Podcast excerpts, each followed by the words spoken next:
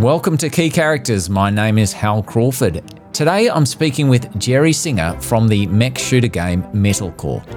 You'll hear about Metalcore and its incorporation of blockchain elements during the course of the interview. Like a lot of game developers, the Metalcore team have picked up on the need to soft pedal the Web3 angle, to the extent that they won't really bring it up unless you do. In short, Web3 and the blockchain are no longer selling points, which has been the case really since the collapse of FTX last year. Now, Jerry was someone I instinctively got on with, and also one of those people who turned out to have an interesting backstory. I did some investigation into his background and I discovered an unusual career progression for someone who ended up at a game development studio. So with that little tantalization, I give you Metalcore's Jerry Singer. My name's Jerry Singer. I do business development and partnerships for Studio 369. We're developing the Metalcore. We have a couple other titles that we're working on, but Metalcore is obviously like the home base for us and the mothership. So Studio 369, where is that mob based, or is it globally distributed? We're fully remote. We have like hubs in Chicago and Vegas is kind of where we have concentrations of people. Now tell me, what do you do at Studio 369? And in particular, what do you do around this game Metalcore? Yeah, my role, like I said, is business development and partnerships. I'm also one of the more Web3 native people on the team. So a lot of that stuff comes to me first, initially, and then I try to pass it on to the smarter people than myself. But one of the things that I really focus in on and have been kind of trying to make my baby lately is the user acquisition and getting people to play the game. Just people understanding like where's the building the brand awareness that is Metalcore, and at the end of the day, really, how do we as a studio make money and make sure that this game can live to see a full life cycle and not be a game that just gets put out and lives for 6 months, but six years, and hopefully beyond that. I'd love to see Metalcore age with me. If you really hit a home run, that can happen. There are games that have decades-long life cycles. Counter-Strike, for example. Yeah, I remember when Counter-Strike came about as a mod, and I just could not have envisaged that there would be a version of Counter-Strike still pretty faithful to the original that is being played today.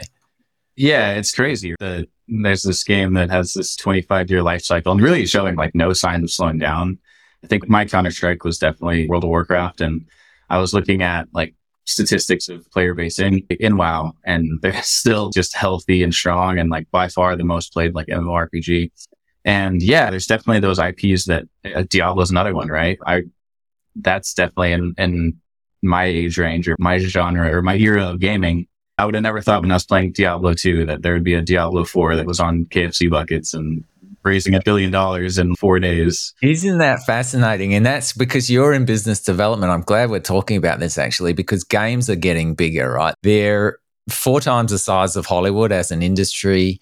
And just now we're seeing like a mainstream awareness and commercial adoption of games. Do you think this is surprising? I think it's surprising it took this long. I think when I think of just my lifetime, I'm 30, and the gaming, when I was like in high school, I didn't really tell people I played World of Warcraft, right? I was an athlete. Secret something. Yeah. Oh yeah, man. I was like in a really hardcore guild too that was pushing like server first and a couple of like very minor worlds firsts back in the day. Yeah. I think we like glitched the first boss in like Blackwing Lair and got a world first for that technically. But I was also like this kid that was playing baseball, and I went on to play sports in college and stuff. The stigma at the time, it's only 15 or so years ago, was that like gaming was the South Park episode with the super fat dude and doing the whole like Warcraft episode. And so yeah, it was still something that wasn't as accepted as it is today. And it always didn't make sense to me because I like don't watch movies because I play video games, right? Movies are kind of boring when you can actually just play the movie or play the story and progress through that. And I'm not surprised that it's happened. I'm surprised that it's taken this long. And now you're seeing some companies like just completely blow that out of the water and building TV shows like Arcane, right? I think a lot of people don't even realize that when you're watching Arcane, you're immersing yourself in the story of one of the biggest games that exists in League of Legends. And it's been a really cool thing to see game companies kind of transition into more multimedia or transmedia kind of storytellers. Yeah, transmedia, that's the expression, isn't it? I think we're celebrating the rise of game IP at the moment, but there may come a time in 10 years when we're heartily sick of it, because if you think about in the world of visual entertainment and movies, you've got the Marvel stranglehold, and there are very few new fictional universes that are ascendant. I can just see us becoming sick of the same round of World of Warcraft, Diablo, Final Fantasy, League of Legends, CSGO. Are we going to be dealing with these games for the next 20 years? I always look back at like Ocarina of Time was like the first real video game I played, and like the first thing I played by myself where I didn't have like my dad beating Mario levels for me, right? Ocarina of Time was like my first real dive, and I can't get enough of Tears of the Kingdom. Right. And I think that as long as those studios keep delivering, and like we all trust Nintendo to keep doing that. But I think there's so many people just building cool immersive experiences in gaming, and there's always new ideas and technologies pushing forward, that I think there's always going to be new universes. The Marvel universe just doesn't excite me. I know I'm like the one guy in the world who just doesn't care for Marvel movies. I think because it's just so saturated. And I know there's going to be another one that comes out next year, and it's going to generally follow the same format. When I really search for a new experience in the game, I know I can find it relatively easily, and I don't have to leave the Steam ecosystem or Epic or anything like that to find something that's going to really pull me in. Lately, I've been playing the Formula One games like religiously. Did you watch the Formula One documentary on Netflix that seems to have sparked a mainstream interest in F1? Yeah, I did. And I love that show. Actually, like my introduction to F1 was like I did a really short internship at Circuit of the Americas when I lived in Austin when I was like 18. It was like my first ever professional experience in anything. So I got a little bit of an earlier introduction to Formula One then. And I come from like a motorcycle and like race car family. Probably you can tell that I haven't watched it because I called it a documentary. It's actually a series. Let me just stray into stereotypes here. I have artistic female friends who are telling me, oh, I'm right into Formula One now. And I'm like, how on earth are you into Formula One? And it's just, that has this universal appeal. But thanks to the backstory, thanks to the building up of, in the gaming world, what we would call the lore of this world. It doesn't matter that it's a real world. It follows the same rules as the fictional world. You need to have a story. You need to have characters. And it's incredibly engaging. Yeah, and that's exactly it, right? Story is one of the main hooks that we have in gaming. I think you see that when you watch 20 individuals just race around a circuit and you don't really understand it, and you're just like first-time viewer, it's fun to watch. It can be exciting, but you have no vested interest in it. Mm-hmm. And you understand the characters that are involved and the storylines that are involved. It's that much more fun to watch because you understand the rivalry that might exist between Max Verstappen and Sergio Perez, and why Sergio Perez has so much pressure to live up to this person who's becoming like an all-time great. And we have that like in abundance in gaming.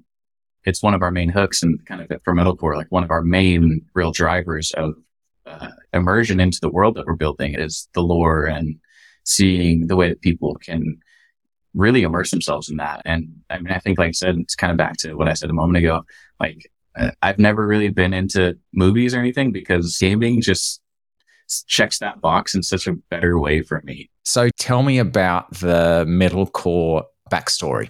There was life on Earth as it is now, so we're set in the future, and Earth eventually became uninhabitable, so everybody boarded onto these ships. And in the process of this 100-year-long journey, these factions form and kind of clans form within those ships, and there's strife and conflict throughout the journey. Eventually, these ships make their way to a planet that was inhabitable, an Earth-like planet that could sustain life.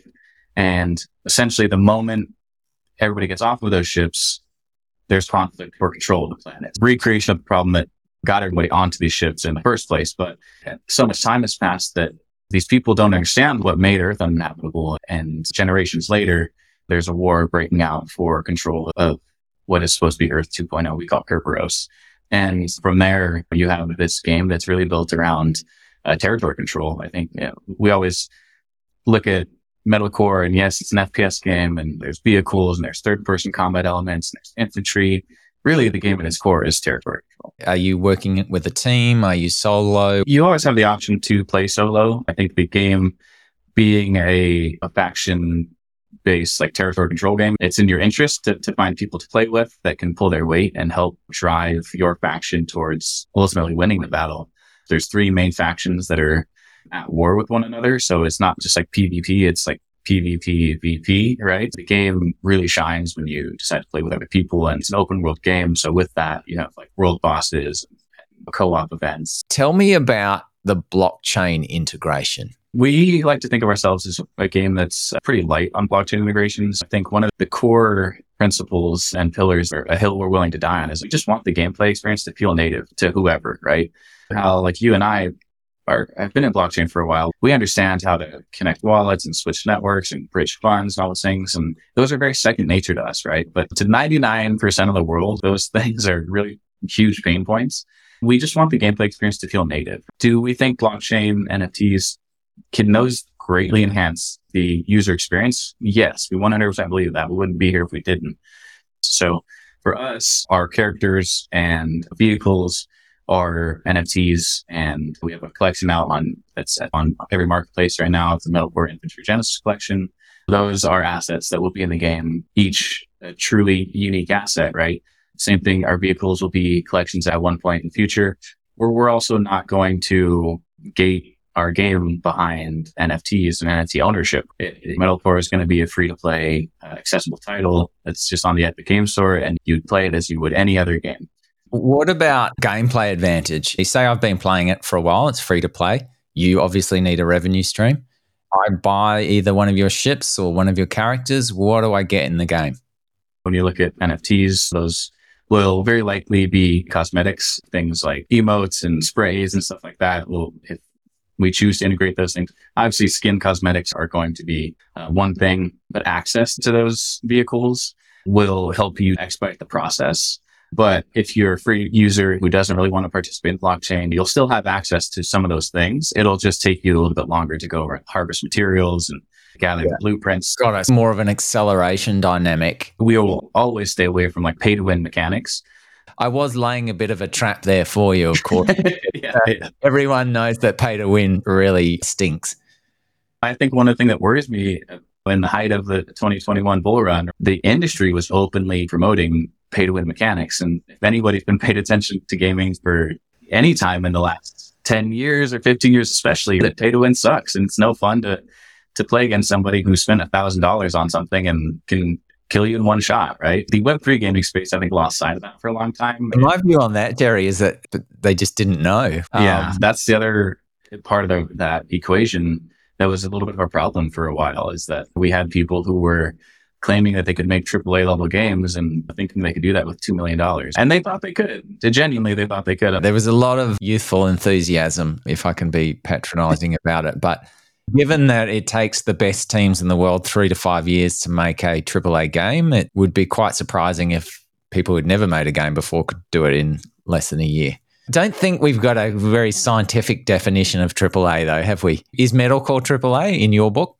I've always stayed away from deciding what we are for us. I think we should let the industry kind of bestow that title upon us. And I think you can look at the traditional definitions of AAA, meaning dollars spent on a game. One thing that Web3 is extremely guilty of is taking traditional gaming terms and then kind of bastardizing them, for lack of a better term. Guilds mean something different in Web3 than they do in Web2. I think we have a lot of games in Web3 who openly market themselves as AAA titles, and A, they're wrong because they're not spending enough money to be a true AAA title. But in the Web3 definition of, are we a AAA game? Meaning, is it a good, high quality, good looking game? I want the industry to decide that for us. And I think we're building something that's going to hopefully speak for itself. I think the blockchain game test of whether you're a AAA game is just whether you're using Unreal Engine 5 to build your game or not. 100%. Yeah. So you had a nice cinematic trailer and you were a AAA. Yeah. We all know about cinematic trailers, though, don't we? They are the great lie. They are. You and I know that.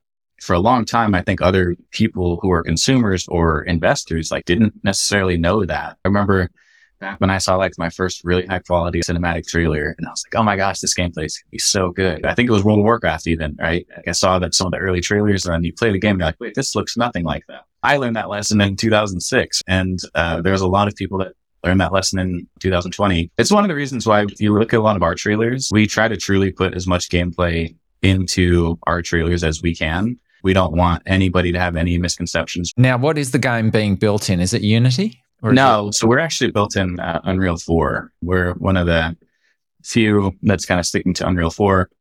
A port to Unreal 5 is definitely not out of the question. Those are, for anybody who's not familiar with game development, it's not as easy as flipping a switch. There's pretty significant resources that you need to dedicate to that. Now, tell me about how important the partnership with Epic is, the Epic Game Store. It's huge because it solves like a distribution issue. Without Epic, we would all be reliant on what I'm calling like the great launcher war of 2023 and 2024. Like all the Web3 launchers, there's going to be this very incestuous thing that happens with Web3 native launchers.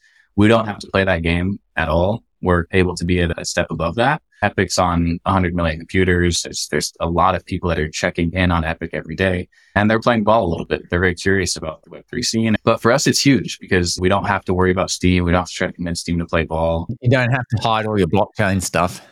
Yeah. Epic has given us kind of a very small set of rules that are very easy to follow. We're allowed to do all of our wallet integrations and tech integrations. What are the rules, Jerry? No marketplace. So we can't use the Epic marketplace, and that's about it. Pretty easy to follow. We just can't use them to sell anything. I would assume that they're simply just waiting on regulatory clarity, which all of us are. Yeah. Tell me about building the game. Games take a lot to build. What has been the hardest thing so far in building Metalcore? Building games, like you said, is just kind of a really long, arduous process, right? And it's this constant cycle of building something to this half-working state and then tweaking it. And you failed 100 times to get something to where it's like kind of functional. And then now you have to optimize that where you're going to fail at all those steps 100 more times until you finally get this smooth, optimized gameplay experience. And every single part of that is something that can be broken and be a fail point, right? Whether it's like a tree, you don't know how that's going to mess up the code base and how interacting with that is going to make somebody fall through the world. And so it's just this really long, slow process. And everybody who's been in game development, I think, knows exactly how it goes. And I'm not even a developer, right? I just have to watch these guys go through it and sit in the meetings with them and listen to them kind of complain about how things were working yesterday, but it's broken today. From the onset of the development of Metalcore, like the studio knew the game that they wanted to build. A lot of our guys worked on like the first MechWarrior games, right? So they've had this 15, 20 year concept of the game that they've always wanted to build, but couldn't because blockchain didn't exist or because games were much harder to build then and they didn't have the advancements of technology and kind of AI that we currently have, right? We have known the game we wanted to build for a long time and have stuck to that and stayed true to that, where I think people who are constantly pivoting are going to keep running into problems. Have you played Metalcore at all yet? I haven't actually. So one of our game experts is called Caveman or Cavan, and he has played and it looked incredibly fun, I must say. Thank you for that. And you have to thank him for me. But yeah, that's one of the things we think a lot about is how do we differentiate ourselves from just every other shooter that's out there, which is arguably the most common genre, especially in Web3, right? Trading card games are in abundance in Web3 and shooters. And one of the ways we've kind of tried to tackle that is like encouraging people to participate in all the combat elements of the game, as we're this like multifaceted combat game that has mechs and also tanks and jet bikes and planes. It's got a battlefield thing going on in that respect, hasn't it? Very much. Yeah, very much. But then when you get down to like the fine details of the game and what is the game essentially about, territory control, like I was saying earlier, when you want to capture like an outpost or a base, for me, I like to sit in planes and kind of just drop bombs on everybody and get in dogfights. I'm very good at that. I'm not very good at like the first-person shooter elements, but there comes that point in every time you want to capture a point on the map where somebody on the team is going to have to get out and go capture that point. It's like domination saw capture point. And it's probably not going to have to be just one person. It's probably going to have to be several that go in there and hold that from like the people who don't want to lose their base. It's this interesting thing of like how can you put in design elements that really encourage people to not just stick to what they know, but really participate in all the elements of the game. Now, Jerry, you personally, you mentioned that you've been around crypto for a while. How did you come to this crazy world? Yeah, that's actually a really good question. I have such a backward story. I'm a kind of a blue-collar background individual. Didn't really come from money. Came from very humble beginnings. Both my parents are immigrants. Kind of had a traditional... Where are your parents from? From Mexico. I don't look it, but yeah, both my parents are immigrants here. We kind of have the traditional like immigrant upbringing, and I was one of those kids that, like I said, just played sports. Didn't really think about continuing education or anything like that. Eventually did go back to school, but when I stopped playing baseball and didn't get drafted, and every, I think, young man who's an athlete has this point where they have to give up their athletic career and they don't know what to do. I went to business school and just didn't really resonate with it at the time. So I went and then found the best paying lucrative job I could find, which was firefighting. So I was a firefighter. Because I saw that you were a firefighter. Yeah. And is that like public knowledge? Do people know that? It is public knowledge, and you should be aware that it is public knowledge. If anyone wants to do 5 minutes research on Jerry Singer, they can find out that you're a firefighter for 3 years, I think. Is that right? Yeah, I want to say a little bit longer than that. That was what I thought I was going to do for the rest of my life. Something that is not an easy job to get, and especially in the state of California where I was living at the time. It's very competitive because it's actually a very lucrative job. So I went and got a job doing that. It's just a dark job, things that people aren't supposed to see. But somewhere along like my first year where I really started to make good money, I started just investing. And I started with like traditional finance. I bought like Tesla, very early into Tesla. So I made a lot of money doing that, like Palantir. And that was just kind of became something that I thought was for me a way to get ahead in life. The advantages I was not given early on in my life, I could make up for with knowledge and financial competency. So started always watching CNBC and on my downtime reading some experts, staying away from what Jim Cramer said. And through that, kind of found myself buying like Bitcoin and ETH, which I think anybody who spent a lot of time on the internet in the 2010s had heard of Bitcoin. And we all have that story of, I should have bought it in 2011, right? Because I definitely had heard of Bitcoin at the time. I didn't buy until 2017 or 18. But, you know, that just made me pay attention a little bit more. And I was a very Bitcoin only guy for a long time and started to have some experiences like professionally. I was making more money just investing than I was firefighting, right? And around the same time, I was having a bunch of experiences that I was like, man, I just don't know if I can keep showing up to work and being happy. And I was looking around and seeing all my old captains and engineers and just be alcoholics and getting sick and stuff. And I just had a moment where I looked at everybody around me, and I just didn't want any of their lives. And when you have one foot out the door in a job like firefighting, you're as good as done, right? So I couldn't motivate myself to continue to go to work. Around the same time, I had friends who were starting a company in Web3, not Metalcore, but the previous company that I worked for. And they were like, hey, we need somebody who's like actually just like you. And they're like, if we could have you, that would be awesome. But we know you're firefighting. And I was like, what if I wasn't? I didn't have a backup plan. And I think one of the big things that I learned in my life as a firefighter, most of the time you're like the first person that's too late. And a lot of issues that people are seeing are caused because of financial situations. And I had this fortunate position of being somebody who had educated myself and taught myself how to have financial independence, and really seeing like Web3, cryptocurrencies and NFTs and all these technologies that we're so ingrained in now, and I spend like my day-to-day life in now, as being a way to get to people before problems were happening. Is if people had a little bit more money, I think people would have a little bit less health issues or live in homes that aren't as crowded and don't have to use alternative means of heating. So there is less prone to having like fire risk in home. In your role as a firefighter, did you also have to go to things like car crashes, suicides? 100%. In the States and in California specifically, every firefighter is trained at least to the level of being an EMT. So anything that an ambulance would go to, a fire engine also goes to, right? Yeah, you're going to medical aids, just slips and falls, heart attacks, but you're also going to car crashes, cliff rescues. You kind of see like the gamut of everything. You're always late though.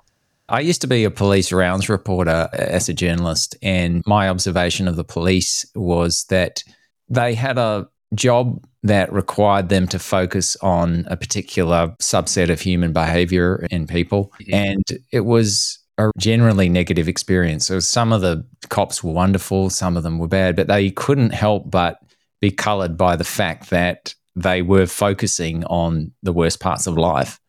I think you have a choice in life.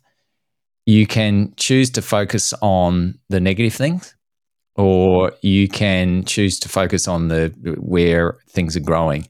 And I would say that you've chosen the latter. I think to me, it made more sense because I saw the difference that disposable income for me had on me and my family, and which we didn't traditionally have. And my parents were pretty hard on us. They drove all of us to go to college. And I think all my siblings are probably more successful than I am. They definitely pushed us to better ourselves. But there's this huge population worldwide, not just in the States, that didn't have those same opportunities to me. And I saw that was one of the clear differentiators for me. It was like, when I was able to just comfortably live, my stress level was so much lower. And one of the biggest populations in the world is gamers, right? And I think through some of the technologies that we are trying to push forward, there is that opportunity to make some extra money. Is it going to replace a full-time job? I don't think so. That's what got us into trouble in 2021, right? How do your parents feel about the fact that you started dabbling in financial markets? They're always going to wish that I was just a doctor. They're probably more happy that I'm not running into buildings anymore, but my parents were both never super supportive of my gaming journey. So the fact that I have now worked at a gaming company, I think they just go, Jerry's just stuck on those video games again. Good luck trying to explain to your relatives what you do now. Typically don't tell them about the financial aspects of it. My mom was super excited that we were at 3XP and she saw her son kind of on stage speaking and displaying this game that he didn't actually build, but he just played a small part in. Yeah. That's been a really great conversation, Jerry. Thanks so much for talking to me. Thanks for talking to me. I had a good time. It was a good conversation. Yeah. Is there anything else you'd like to say? I could just do a quick plug of Metalcore. You guys, anybody who is listening or watching, will be at metalcore.gg. It's a closed alpha right now, but it's only closed because it's gated behind a code. If you just join our Discord, all the information on our website, we're happy to give you a code and I'll come play it again. So you're not inviting people to a party that they can't get into? No, everybody can get in. Yeah. We just need to give you all a key. Everybody needs to know the secret password. I really actually look forward to playing the game. Yeah, I appreciate you saying that. It's like cooking, right? It's like it can smell and look good. It's got to taste good too. I think we're on the path. Yeah. Good luck.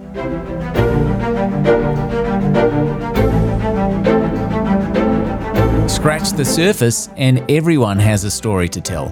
Think of Jerry's second life as a secret gamer, a crack at elite baseball, a harrowing life in the emergency services, and a burning desire for financial security.